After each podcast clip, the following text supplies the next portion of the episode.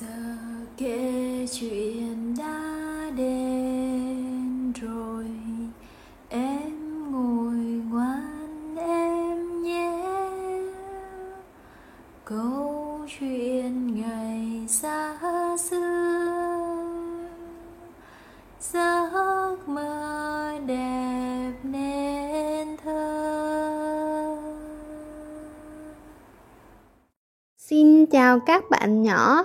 Cô là cô Hương ở nhà Monster đây. Hôm nay cô Hương sẽ kể cho các bạn nghe một câu chuyện có tên là Pat Luôn Hoàn Hảo. uhm, Bây giờ mình hãy ngồi xuống hoặc nằm xuống và nghe cô Hương kể chuyện nhé. Trong ngôi nhà của Pat Luôn Hoàn Hảo không có một tí xíu bụi nào cả.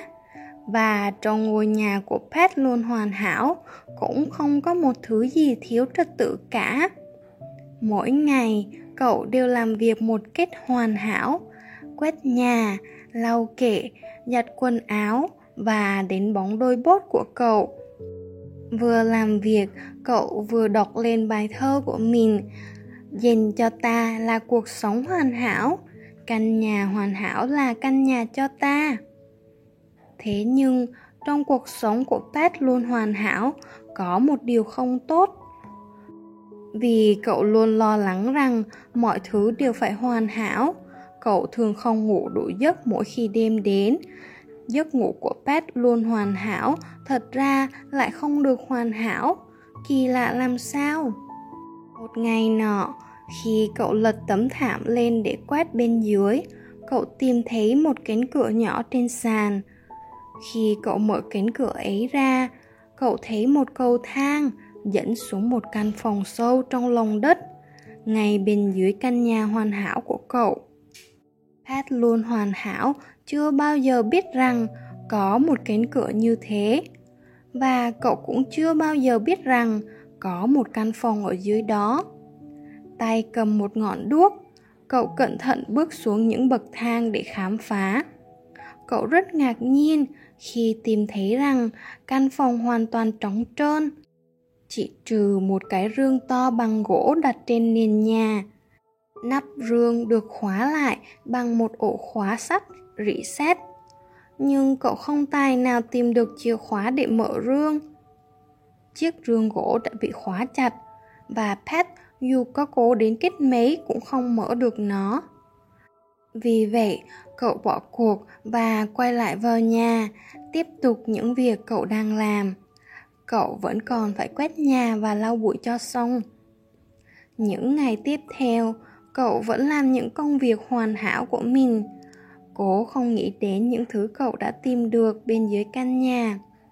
Cậu vẫn làm việc một cách hoàn hảo, quét nhà, lau kệ, giặt quần áo và đến bóng đôi bốt của cậu. Vừa làm việc, cậu vừa đọc lên bài thơ của mình: dành cho ta là cuộc sống hoàn hảo, căn nhà hoàn hảo là căn nhà cho ta. Một tuần trôi qua, nhưng Pat Luôn Hoàn Hảo vẫn không thể quên được cái rương gỗ to dưới kia.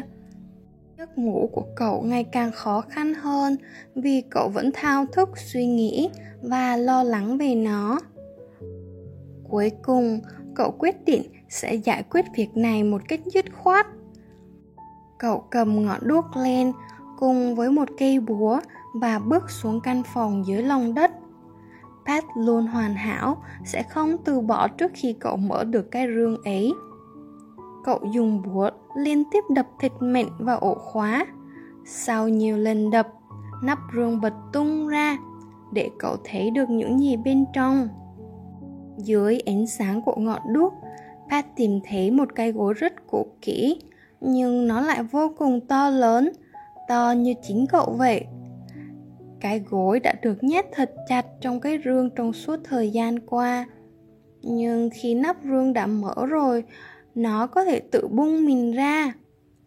Đột nhiên, cái gối rít toang ra và từ trong đó bung ra hàng ngàn, hàng triệu những cái lông vũ nhỏ xíu.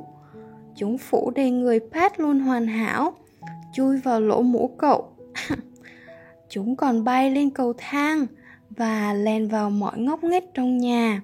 rồi bay ra ngoài và phủ lên cả khu vườn nữa. Những cái lông vũ nhỏ xíu ấy đã lan ra khắp mọi nơi. Pat Luôn Hoàn Hảo cố đuổi chúng đi với cây chổi và cái khăn của cậu.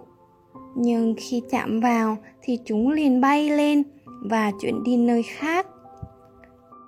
Pat Luôn Hoàn Hảo đi ra khu vườn và cố đuổi chúng đi với cái cày của cậu, nhưng chúng liền bay lên và chuyển đi nơi khác.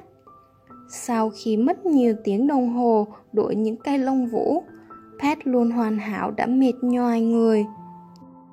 Cậu từ bỏ ý nghĩ dọn sệt lông vũ phủ đầy mọi thứ trong nhà và cả những lông vũ phủ khắp xung quanh nhà.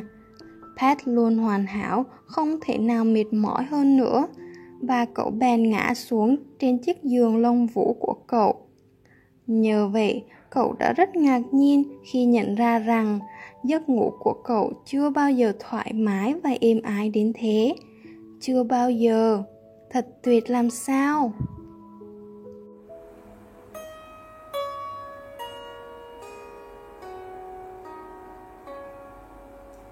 Giờ kể chuyện đã hết rồi, em ngủ ngoan em nhé. Câu chuyện ngày sau